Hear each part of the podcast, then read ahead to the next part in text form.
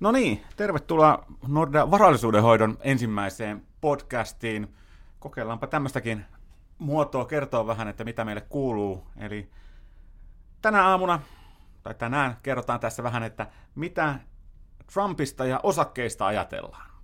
Aika yllättävää on ollut monille se, että, että osakkeet on ollut tosi vahvassa vireessä Trumpin vedon tai Trumpin valinnan jälkeen – ja nyt me oltiin viime viikolla Nordean strategian kanssa New Yorkissa käymässä, ottamassa selvää, että mitä maailmalla ajatellaan Trumpista, ja nyt on tarkoitus sitten keskustella siitä, että mitkä ne tunnelmat tuolla oli, ja ne on aika erilaiset, mitä ehkä Suomessa voi ajatella. Eli meillä on täällä keskustelemassa minä, on Nordean päästrategi Lippo Suominen, ja sitten oli sijoitustrategi Antti Saari mukana New Yorkin reissulla tapaamassa näitä eri pankkeja. Jos katsotaan historiaa, niin vaalien jälkeen maailman osakkeet on noussut 8,5 prosenttia. Eli aikamoinen ralli ollaan saatu Trumpista huolimatta. Ja nyt vasta se iso kysymys, että miksi näin on käynyt. Ja Antti, haluatko savata, että miksi näin on käynyt sun mielestä?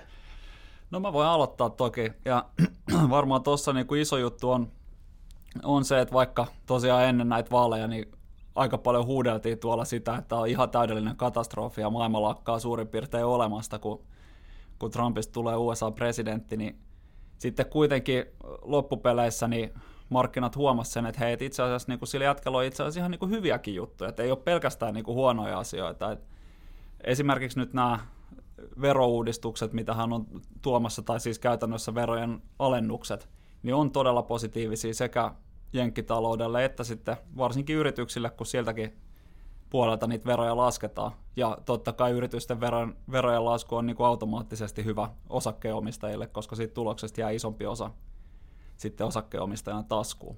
Mutta ei se ihan ongelmatontakaan ole. Joo, ja toinen asia varmasti, mikä kannattaa huomioida, on se, että mitä tapahtuu ennen vaaleja. Eli ennen vaaleja itse asiassa meillä oli jo ennen vaaleja, sanotaan näin, maailmantaloudessa ihan hyvä veto. Meillä oli selkeä käänne maailmantaloudessa parempaan suuntaan. Meillä oli yritysten tuloskausi, viime vuoden kolmannen kvartaalin tuloskausi oli erittäin hyvä, ja osakkeet ei mennyt mihinkään. Eli porukka ei, ei suostunut tai ei halunnut ostaa osakkeita, koska pelättiin sitä vaaleja. Sitten tuli vaalit, oli tavallaan yksi epävarmuus poissa, ja sitten todettiin, että no nyt meillä ei enää syytä olla ostamatta. Ja niinpä, siinä tuli se alku, alkuralli tuli ehkä siitä. Mutta kyllä nyt tosiaan niin jos katsotaan tämän hetken tilannetta, niin se Trumpin politiikka ei olekaan niin tuhoisaa, mitä helposti ajatellaan, ja varsinkin mitä täällä Euroopassa puhutaan. Eli kyllä tässä nyt voi sanoa, että oli ihan selkeä tunnelmaero, kun mentiin katsomaan tuolta New Yorkista tätä tilannetta. Kyllä siellä nähtiin paljon enemmän mahdollisuuksia siinä Trumpin politiikassa kuin uhkia ton Trumpin toiminnassa. Toki siellä on isoja kysymysmerkkejä. Kukaan ei osaa sanoa viime kädessä, mitä hän tekee, se on yksi varmasti iso, iso tärkeä juttu sieltä, että ihan oikeasti kukaan ei tiedä, mitä se Trump nyt oikeasti haluaa. Siitä oli paljon teorioita, että mikä hänen ajatusmallinsa siellä on. Onko hän tämmöinen kaupantekijä, äh, onko hän täys hullu, äh, onko, onko tämä nyt pelkkää tinkimistaktiikkaa, että ensin heitetään jotain ihan pönttöä ja sitten ajatellaan, että, että tällä saadaan niin kuin jotakin aikaiseksi, vai haluatko hän ihan oikeasti ne, ne tota, asiat, mitä siellä on. Eli kyllä se epävarmuus oli, oli tosi korkealla kautta linjaa. Joo, ja siinä varmaan niin kuin, aika monet sano, sano siellä just nimenomaan sitä, että sitä niin kuin Trumpin, Trumpin Twitter-feedi ei välttämättä kannata ottaa ihan kirjaimellisesti, että se tota, vajaa 200 merkkiä, mitä siihen voi työntää, niin ei kuitenkaan ehkä sitten tällaisia vähän isompia, isomman mittakaavan asioita niin ihan täydellisesti pystyy avaamaan siellä. Ja sitten toki niin kuin, niin kuin Lippokin tuossa sanoi, niin kyllä niin kuin Jenkki porukat oli ihan selkeästi ihan, ihan eri, eri linjoilla kuin täällä, että siellä tosiaan löytyy paljonkin positiivista. Sen verojutun lisäksi niin myöskin sitten niin Trump on puhunut paljon siitä, että sääntelyä pitäisi purkaa. Kuulostaa aika tutulta täällä niin kuin suomalaisissa piireissä.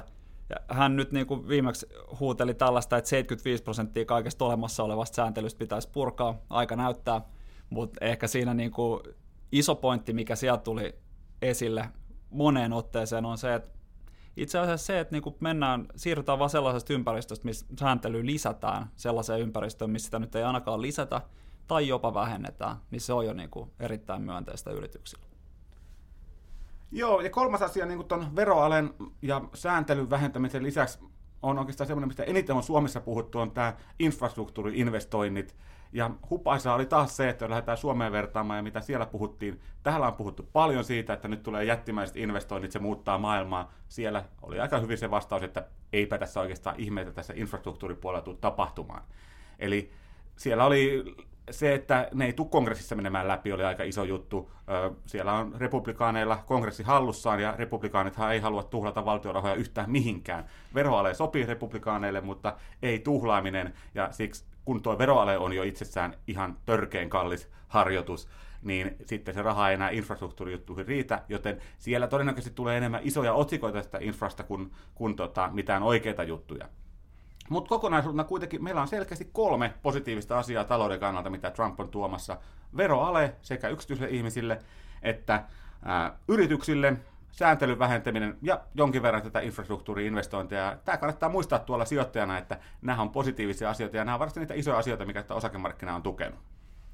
Joo, ja toki niin kuin aina hyvä muistaa, että kun tulee paljon myönteisiä asioita, niin onhan tässä vähän niin kuin varjopuoliakin, ja niihinhän täällä, niin kuin tuossa Lippo alkuunkin mainitsin, niin on ehkä vähän enemmän keskitytty sitten täällä Euroopan puolella, että mitä kaikkea huonoa Trump voisi tuoda tullessaan. Ja toki niin kuin yksi, yksi näistä itse asiassa liittyy aika vahvasti tuohon veroale juttuun, eli siellä on sellaisia suunnitelmia, että sitä veroalea rahoitettaisiin kutakuinkin sellaisella menetelmällä, jossa niin kuin verotetaan tuontia enemmän ja sitten taas viennistä, tai käytännössä silleen, että tuonnin kuluja ei saisi, ei saisi vähentää verotuksessa yritysten puolella, ja sitten taas viennin, viennistä tulevia tuloja niin ei verotettaisi ollenkaan. Ja se kuulostaa hirveän houkuttelevalta jenkkipiireissä tai ainakin siellä republikaanin hallinnon piirissä, koska sillä pystyttäisiin kuittaamaan merkittävä osa näistä veroaleista. Mutta siinä on tosiaan kääntöpuolena se, että se kyllä jonkun verran haittaa kaupankäyntiin ja ihan varmasti tulee painamaan niin kuin pikkusen ainakin sitä talouskasvua. Mutta kuitenkin kokonaisuutena niin sieltä tuntuu olevan aika vahva yksimielisyys siitä, että se veroalejuttu on hyvä asia, eikä, eikä niin, että niin kuin keskitytään tähän yhteen kohtaan, mikä sitten on kyllä niin kuin selkeästi negatiivinen. Joo, siis toi tuontivero, miksi sitä nyt sitten nimittääkin, niin sehän olisi ollut Trumpille aika houkutteleva paketti, eli saisi saman aikaan rahoitettua niitä veroaleja, että saisi tehtyä viennin tukea, tuonnin rajoituksia noin käytännössä. Mutta se oli noin 50-50 siellä se todennäköisyys, että tuleeko tämä tapahtumaan. Jos tämä ei tapahtu, niin sitten tapahtuu jotain muuta protektionismin saralla. Ja se kannattaa nyt muistaa, että sehän ei ole hyvä uutinen taas sijoittajille. Mutta jos nyt mietitään, että miksi sitä markkinaa ei ole laskenut, vaikka sitä protektionismia nyt huudetaan joka puolella, niin varmaan siinä on taustalla se, että Trump on bisnesmies.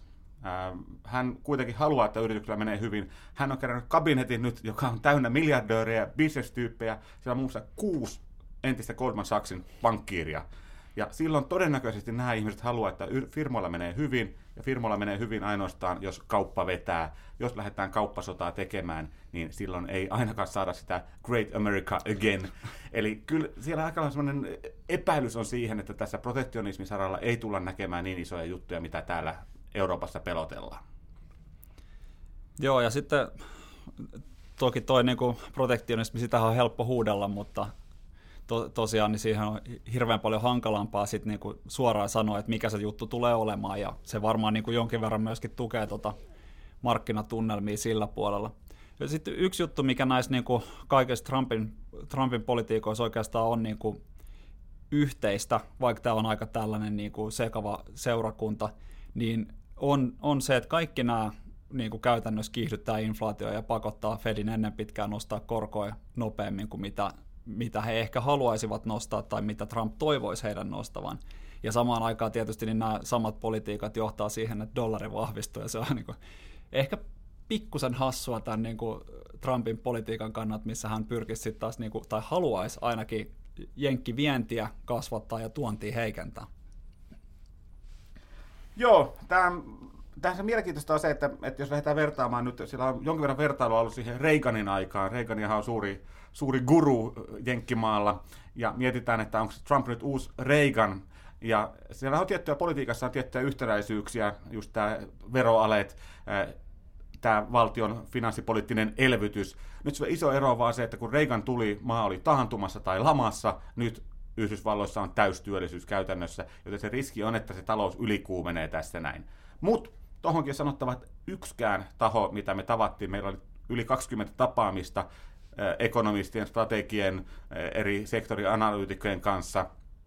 Yksikään ei uskonut, että Yhdysvalloissa on taantuma tuossa ihan nurkan takana, ja se on oikeastaan se osakesijoittajille kaikista tärkeintä.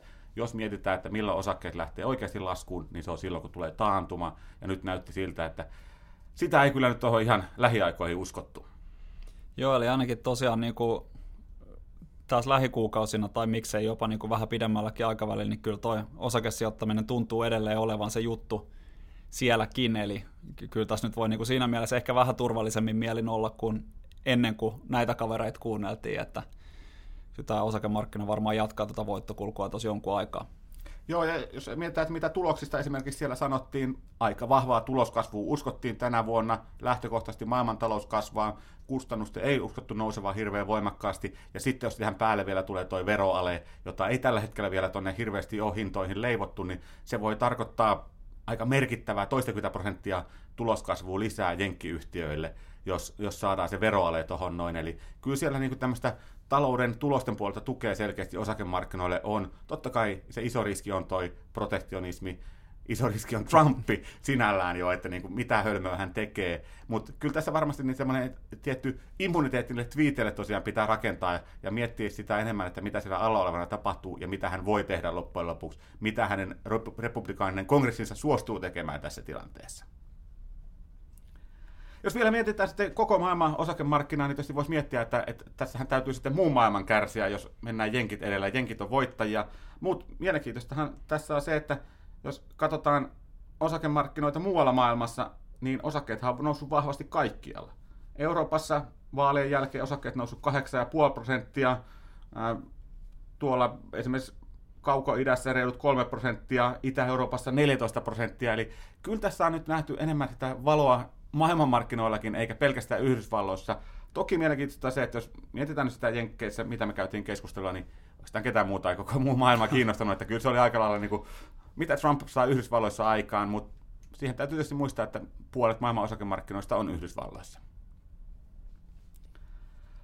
Mutta voisi sanoa tosiaan, että aika positiivisissa tunnelmissa Yhdysvalloissa oltiin sekä talouden suhteen että osakemarkkinoiden suhteen kaiken kaikkiaan riskejä nähtiin, mutta ei nyt tosiaan ihan missään tuossa nurkan takana odottamassa. Eli hyvä vuosi vielä tulossa. No siltä näyttää, eli mennään sen puolesta vielä ihan myönteisissä tunnelmissa, mutta toki jännitettävä tässä riittää Trumpin ympärillä. Vielä seuraavat neljä vuotta ainakin, ellei sitten kahdeksan, niin kuin siellä jo vähän veikkaillaan. Ei muuta kuin kiitoksia kaikille kuulijoille ja jännitetään, että mitä tässä tuleman pitää. Kiitoksia.